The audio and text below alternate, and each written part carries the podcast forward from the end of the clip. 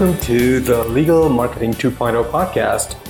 I'm your host, Tim Baran, and this is a show where we examine the latest trends in digital marketing and explain how they can help you get more leads and clients. In today's episode, I chat with Yolanda Cartusciello, Richard Pinto, and Bob Robertson about law firm directory submissions best practices. Or uh, I should say more accurately, I mostly get out of the way and let these three titans of industry drop some knowledge on us. But before we jump into the episode, I do want to ask a question. Do you struggle with digital marketing and how to make it work for you and for your firm? If so, please go to lawfirmmarketinghelp.com and sign up for a free digital audit. This audit will provide you with all of the information you need to build a blueprint to produce the results you want. Uh, a quick introduction before I turn it over to Yolanda, Richard, and Bob. Yolanda is a business development and marketing consultant to law firms with over 20 years of experience in the legal industry. And for the past decade, Richard Pinto has been helping law firms bridge their marketing communications effort with their business development activities uh, with directories and awards marketing at the core. And finally, Bob's career has touched on nearly every aspect of business development and marketing for almost every size of firm and practice area. Now, that's just a brief introduction. If you want more info, you can go to uh, goodtobesocial.com and you'll find more in the show notes there, including how to get in touch with each of them. Hey, Yolanda, Bob, Richard, welcome to the Legal Marketing 2.0 podcast. We are honored to have you here today. Thank you so much. We really appreciate it. Thank you. Sure thing. All right. Today we'll talk about directory submissions and we'll answer some of the most pressing issues marketers face and in particular, we know it's chamber season. So go ahead, take it away, folks. Well, thank you very much, Tim. I really appreciate you hosting this. And uh, um, uh, Bob and Yolanda, hello. Good to see you guys again. Um, as you know, we were talking one day about directories and you know, lots of the tips and the tricks about it. But um, you know, what we came to realize was that this, whereas we get a lot of the how-to, we haven't really had any of the insider's view from inside the law firms and what we face are actual issues that we deal with. And, um, you know, for instance, and I would kick this off by saying the biggest question is do you need to do directories? And I would say, um, in my experience, you must do it. And I'll, I'll, give you three reasons why, and let me know if you agree with these. Um, I think, first of all, there's the third party affirmation. You know, you've got an independent and objective look at your practice and your lawyers and compare them to your, to your peers. And I think that's very helpful. I think there is an internal practice review as you're putting everything together, and it helps you see whether or not you're hitting your benchmarks. Um, and I think most importantly is the client contact opportunities uh, because you're re- sending in a list of client referees. And the best practice for that is to reach out to those referees before you put them in. It's a great time for your partners to keep in touch with their best clients. Um, what do you guys think about that? Well, I certainly agree with all of that. Um, I would add one more benefit to that list, which is related to the practice review benefit, which is that it's an information hygiene exercise. You know, you've got um, some firms that have very robust information and tracking systems. Um, and I'm always proud of, you know, working at firms where we try to build those. But the truth of the matter is that you rely on lawyers to give you updates to the status of matters. And this is a forcing mechanism. And so the um, just the sheer ability to audit the information that you have on the status of the deals and the cases in your firm that this process affords you, frankly, I think is worth its weight in gold. Um, I know that it's not a pleasant experience for lots of people because, truthfully, if you only go to the dentist, you know, once a year and you're not brushing your teeth, you know, likely it's going to be an unpleasant experience. Um, but it does give you the framework through which you can um, organize your information and keep it up to date in a very good and healthy manner. And I would even add a fifth. Uh, benefit, and this one is somewhat unappreciated by by many, um, but it's the benefit of actually getting some, and although not perfect, um, market intelligence, market feedback about where your practices really stand. I think in firms sometimes we we all suffer from the view of looking at ourselves and believing all that we believe about ourselves. Um, it's it's sometimes interesting to see where the market sees us, where clients see us, um, and we don't do enough in general uh, market research. And this is sort of, again, as I said before, a very imperfect thing, um, but it provides us some insights. And also provides us insights, for example, let's say in the Chambers context, if we were to, you know, acquire um, the confidential report, for instance, sometimes we can glean um, some pieces of market intelligence from that as well. So I think it also it can be beneficial from that context as well. Yeah, I think those are actually excellent additions to that. And I, um, Yolanda, to your point about updating information, um, I know one of the biggest frustrations that partners have is, you know, a matter may have, have opened and there was an initial description of what was going on, and then over time, you know, the, the matter has progressed and then it closes. And meanwhile, the information, and, and I um, would make a big point about this, not just in the submission, but also within collateral material on the firm's website and in other areas, that information wasn't updated. And I think right. doing this process forces you to make sure that you have latest information. So it shouldn't be a, a reactive process. It really should be proactive. Um, and and uh, Bob, to your point, as, as far as that, I think the benchmarking is uh, an excellent point as well. You know, keeping uh, sorry, keeping track of your peers, but also gleaning that information. Um, uh, and I would actually turn it on its head a little bit and say, not just getting information, but also giving information. And in educating, we we also learn. Um, and I've seen partners in interviews um, talk about the market, and then afterwards realize, hey, you know, I didn't actually think about that, and and then move on, and and you know, it's a, it's a new avenue that they can pursue. So um, I, I, think it goes a lot further than simply, hey, we're number one, we're ranked number one, or why are we why are we not ranked number one? Um, I mean, I completely agree. And you know, one of the things that we don't spend a lot of time talking about is because we're so focused on getting the submission in and seeing what the results are, perhaps getting the feedback, is that it is simply like getting on the scale. That's what Chambers is. It's like getting on the scale. If you haven't done all of the exercising and all of the careful eating before you get to the scale, you can't get mad at the scale for the number that it reflects back up to you. And one of the things that I think we need to emphasize internally at firms is that there's a whole lot of work to be done before you ever get to the chamber submission. There's a whole lot of um, raising of the profile. There's a whole lot of making sure that, you know, you've been targeting and trying to develop business so that you have the deals and the cases that will impress the, the, uh, the chamber's researchers, if you will. Um, and there's also all the work that goes into really preparing the referees. Um, and I don't, I don't mean prepping them by giving them a script, but I think really considering very carefully how you select your referees. So there's a lot of work that comes up to right even before the submission itself. Well, you know, that's an area that's interesting to explore further because um, obviously, as part of these submissions, whether it be chambers or others, Legal 500 or others, we submit um, referees. And it's interesting what that process often tells us. Um, you know, I think firms do not spend enough time thinking about who they should be including.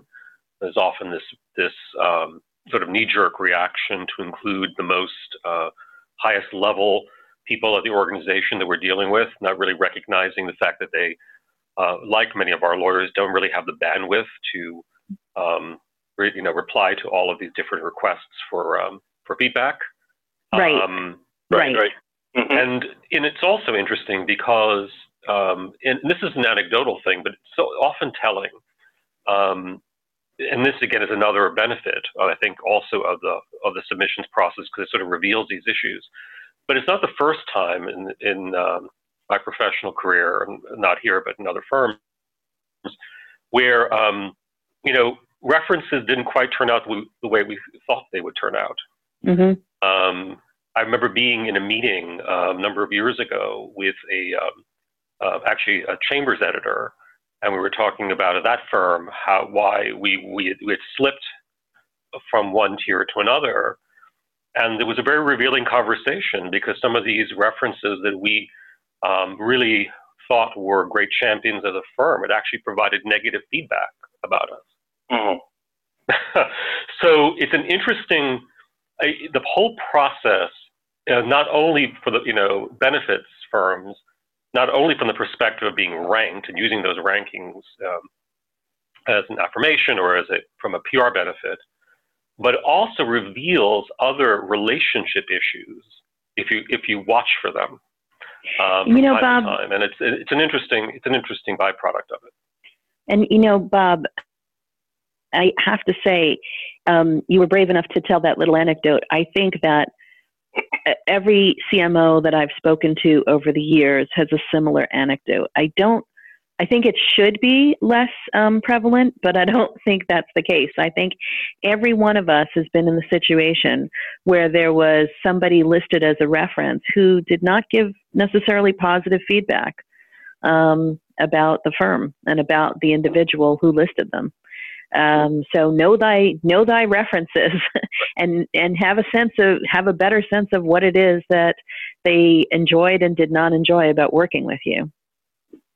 Yeah, and I think that's right, uh, Yolanda. And I, I, let me flip that on, on to uh, the positive spin of that, where um, you know I, there was a partner that I worked with who the reference said, um, let me remember this correctly, something to the effect of spending an hour with him is worth spending 40 hours with any other lawyer.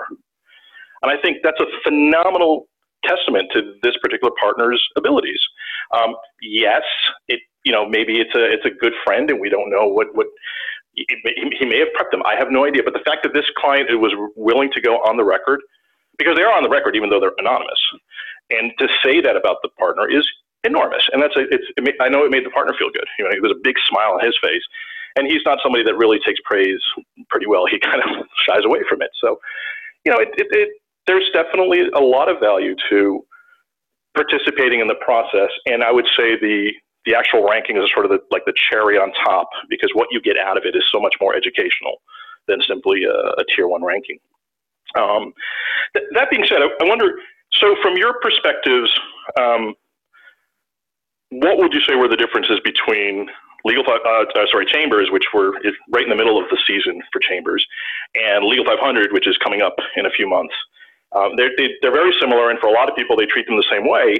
But as directors, do you look at these publications differently? Well, um, well, I, please go ahead. Oh, um, I was going to say that I think that one of the um, clear differences from my perspective um, is the perspective on how they engage with us. Um, the Legal 500 folks traditionally have been very proactive about reaching out um, into into the marketplace to meet with us and to meet with our lawyers and to gain information about um, the practices, to gain information about our firms in a very kind of personal way. Um, the researchers as well have had, um, and this may be still the case, historically had longer tenures, so they had um, had built up more information about our practices and had um, gotten to know us as well for a longer period of time.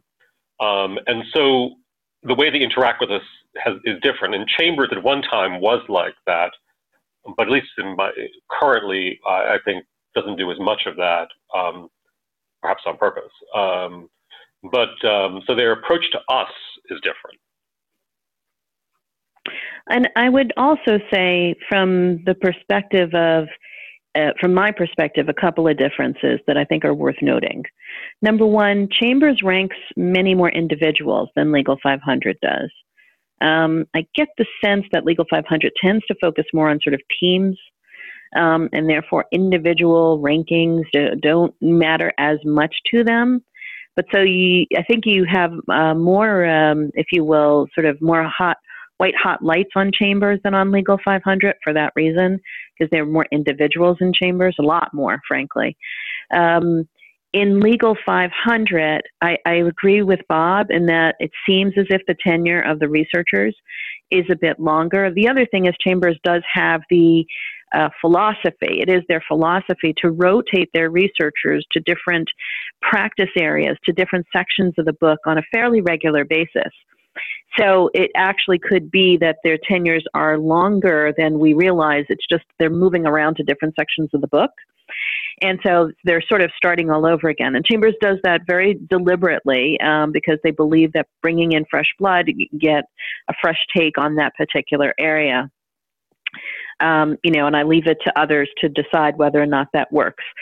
So what ends up happening with Legal 500 is I have noticed that they tend to have a sense of the practice perhaps a little bit longer and they tend to be more focused on what's going on in any particular year.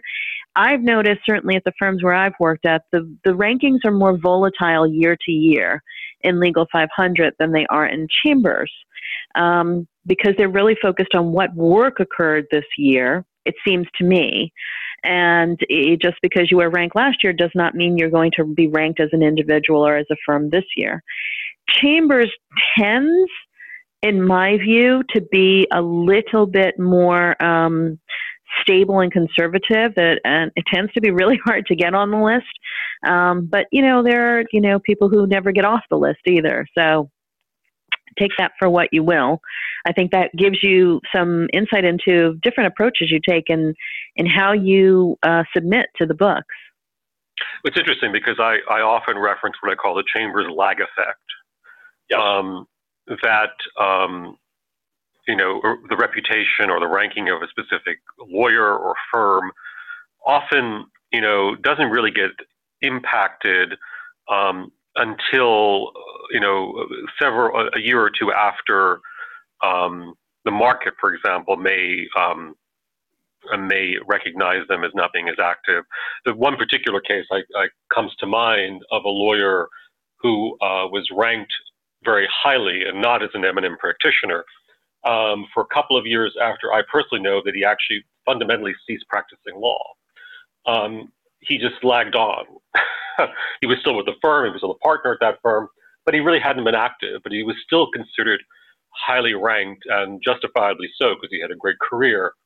But there's this lag effect in chambers that I've seen not only uh, with lawyers, but with lawsuit firms as well. Which actually leads to, you know, a tip I want to give.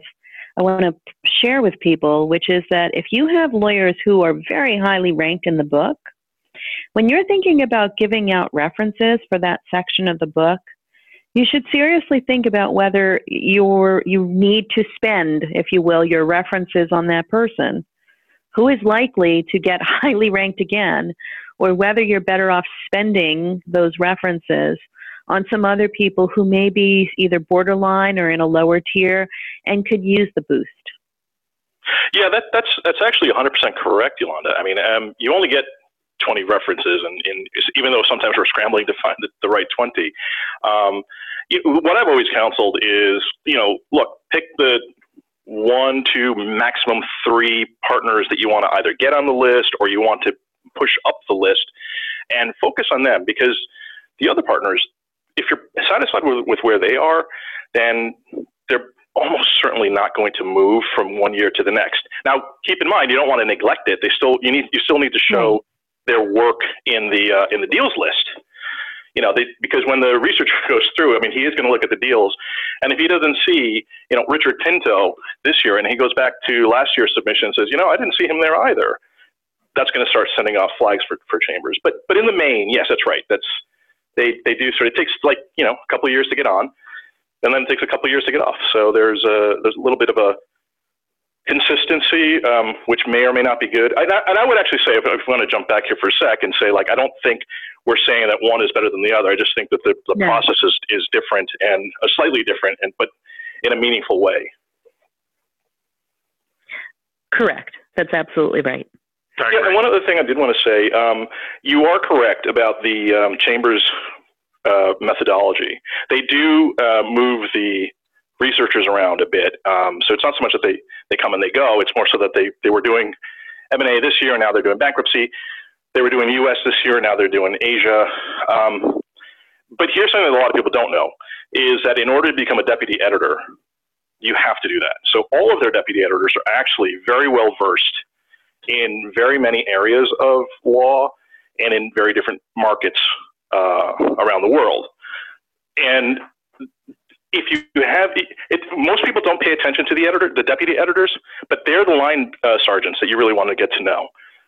Um, it's hard to get to know them in that they're not uh, as visible as the book editors, but they're the ones that are actually backstopping all the work that the researcher does, and they are the reason why things don't skew off too wildly. So they're all listed in chambers, you know, in the in the back, uh, not the back section, the um, the who are we uh, section. Um, so you can find out who it is. The only thing is, and frustratingly, Chambers doesn't let you know what areas they cover, but but they're there. For um, guys, for the law firm marketers who are charged with putting this all together, I mean, you've offered some insight on how to go through the process. Do you have any any uh, special tips for them on how to get the most out of the process of getting their lawyers um, into these into the into chambers into the process of the directory submissions. For instance like, like how can they get the best client responses? Any tips? So the first one i would give is if you can manage to do it i know it's a challenge is put your entire referee list together before the submission process begins for the entire book and the reason I say this is, well, I say it for several reasons. Number one, I know that when I've been at firms and I've demanded that we do this, we do better. We get more clients responding to the questions from Chambers and Legal 500 than we do when we don't do it that way. So that's number one. Number two, you find out if there are conflicts between one practice area and another practice area wanting to list the same person. And in, indeed, if they do still want to list the same person, you have now ensured that Chambers and Legal 500 or whomever else is going to get that name once and list all the practice areas. So if they do reach out to that person, that person gets bothered once during the process. Because that's another reason why clients don't necessarily respond. If they're listed for two or three practices, they they may respond to the first. They're unlikely to respond after that if they even get um, if they even get asked after that. So that's number two. Number three, the re- the other reason why you want to get this all together in the beginning is that frankly, if you know which people are going to be used as referees, it gives you a pretty good sense of which deals and cases you're likely to have to promote during the um, actual written submissions. And fourth and final, it gives you plenty of time to properly ask your referees whether or not they're willing to do it. Um, I'm appalled by the number of firms where I speak with them and they just sort of look at me with blank stares when I say, Well, did your referees say they would respond? And they hadn't asked them. And I think just out of sheer good manners, if nothing else, um, right, you must ask. yeah, uh, you know, you know that that's it's. Uh, I'm amazed you actually read my book. Uh, um, uh, I will I will say that that's that's that's 100 percent correct. Your last point is actually really good. Uh, no, sorry, your your second last point um, is you know you're going to find the references, and that's going to point you towards the deals that you want to use that you're probably going to use, and that's probably maybe a little bit easier to for uh, for practices to to compile. Um, but that goes towards something that's important for all these recognition submissions, whether they are directories or awards. They need to be as tight as possible. So your everything that you say, as far back as the uh, the, the practice overview, that should be reflecting the deals you're doing these past 12 to 18 months. And the references that you're highlighting should be ones that are current. You know, now they don't have to be, and and your references don't actually even even need to be uh, clients. They just need to be people that know your work and can speak intelligently about what you've done, and that's almost always going to be your client references. But um, but if you keep that circle nice and tight, you're gonna get your well. No, let me check, backtrack. You are going to improve the odds that you'll get ranked properly, if not better. And along the same lines, uh, Richard, the idea of having a point of view and having a tight narrative is also important.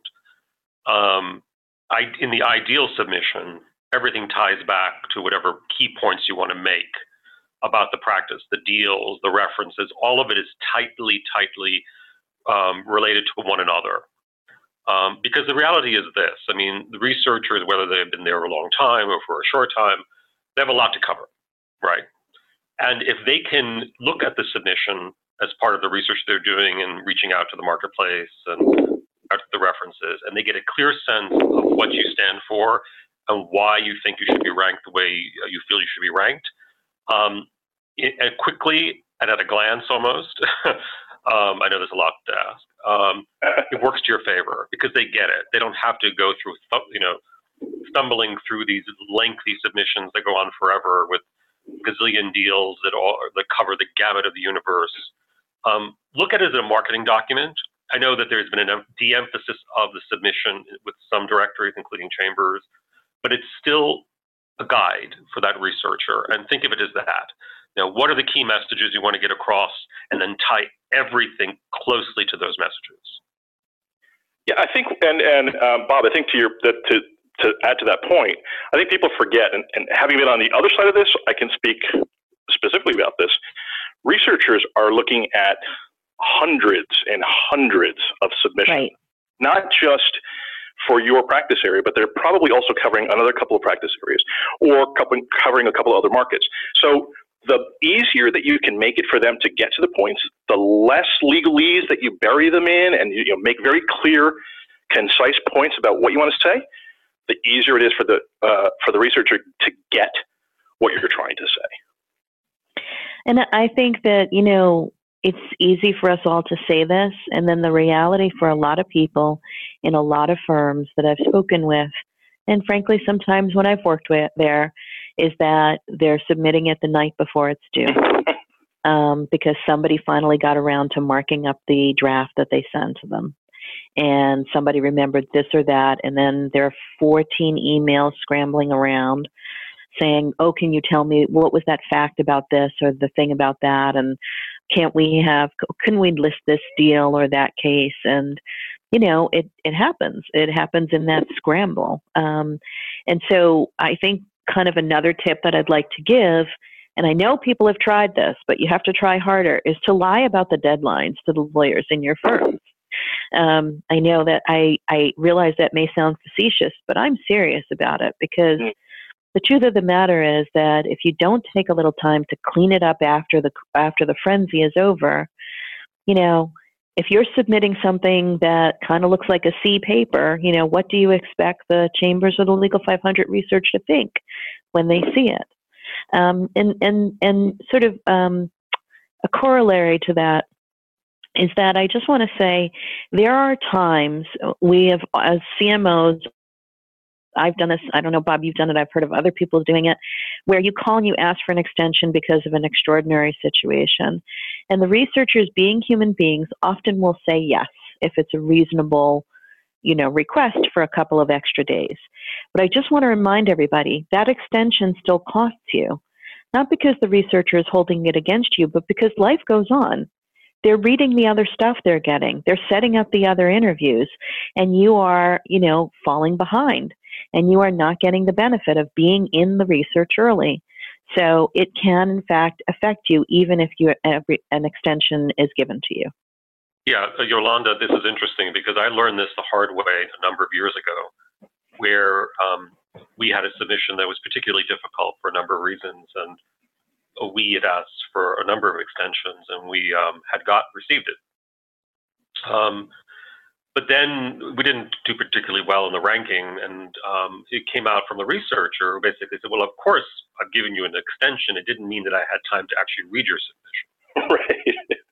Yeah, no, that's, that's absolutely right. I mean, you know, I like how you said life goes on, and they're going to continue researching. Again, we go back to this. They're looking at hundreds and hundreds of other submissions, so they won't have time for that. And you know, considering that we know exactly when the deadlines are, Chambers USA, the first deadline will always be the first week of June. It, it's gonna it's gonna be the month after they launch, and they they launch uh, the book in May, and that's always been the case, and that will always be the case. Legal 500 actually publishes their deadlines ahead of the time, so you know there's no reason for you not to be ready And if you know that the first week of June is when the first chambers uh, submissions are due, have it done for May 1st. You know, you know, it's yes, I know there are other things going on, but I think if you if you put the directories outside of your other marketing work, I think you you you run the risk of of of hurting yourself in that respect because you're making more work for yourself, and then that affects all other areas. And if you consider that almost all the information that goes into a submission can be repurposed in different areas, there's no reason why you shouldn't not prioritize it, but don't deprioritize it. Well, Richard, let's take a look another take another look at it um, from a different perspective. Um, mm-hmm. I've actually worked with a practice group once um, who always wanted to know what the deadlines were way in advance.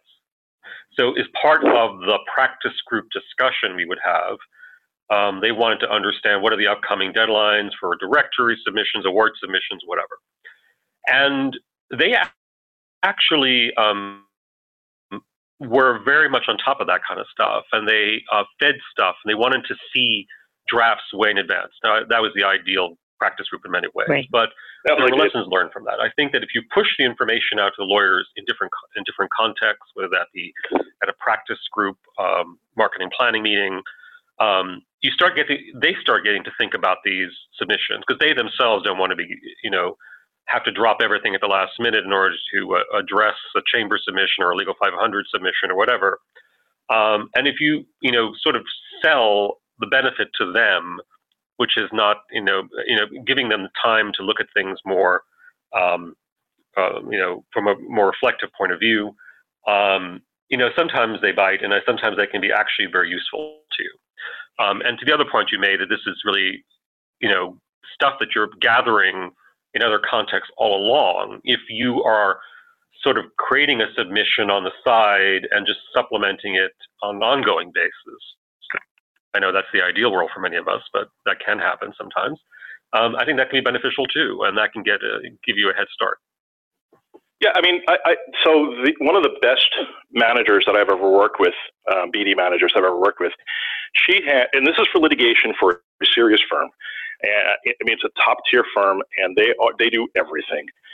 She had everything organized so that all the information would live somewhere, and she knew where it lived. And if I had to draft a submission, she'd say, "Look at the book. We just updated that last week. Boom."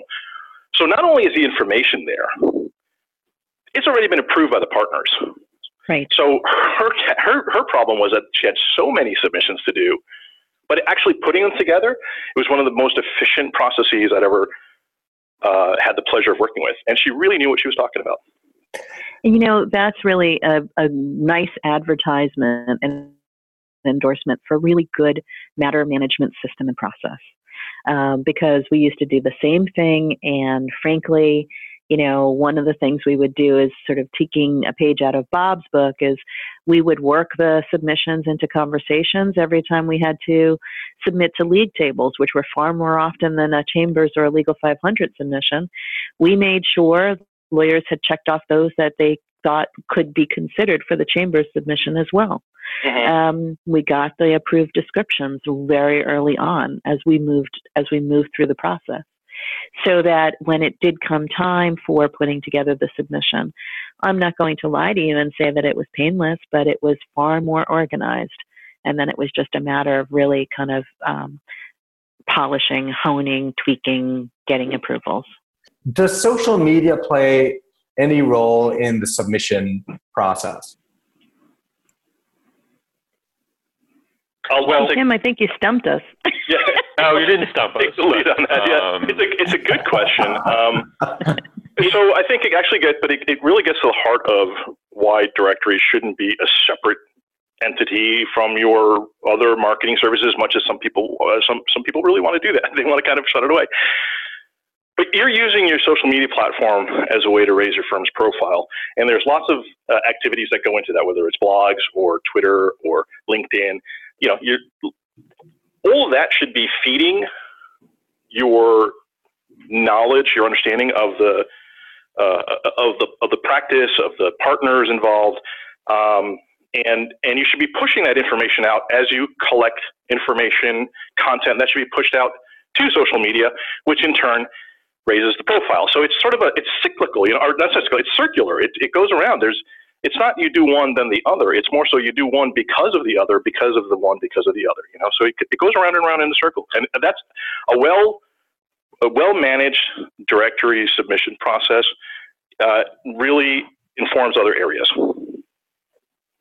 It also informs the market, and um, Right. and interestingly, in a strange way, it could have the potential of influencing um, the market participants are going to comment on your ranking, especially if there's a flurry of activity Yeah. um, prior to the uh, interview season.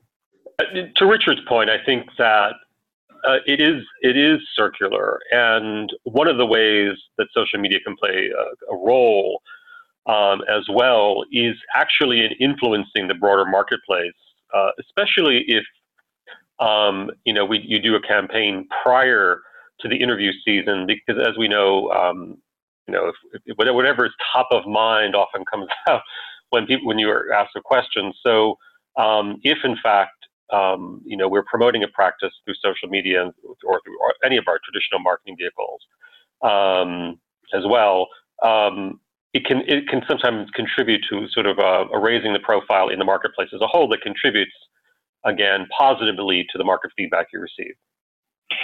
And I completely agree with that. And I would just add one tiny point to it, which is that to the extent that you know you're going to be releasing, whether it's actually a very interesting white paper or frankly, even just highlights of the practice, if you do it around the time that the research for that particular area is going to begin, you may increase your chances that it has that beneficial effect.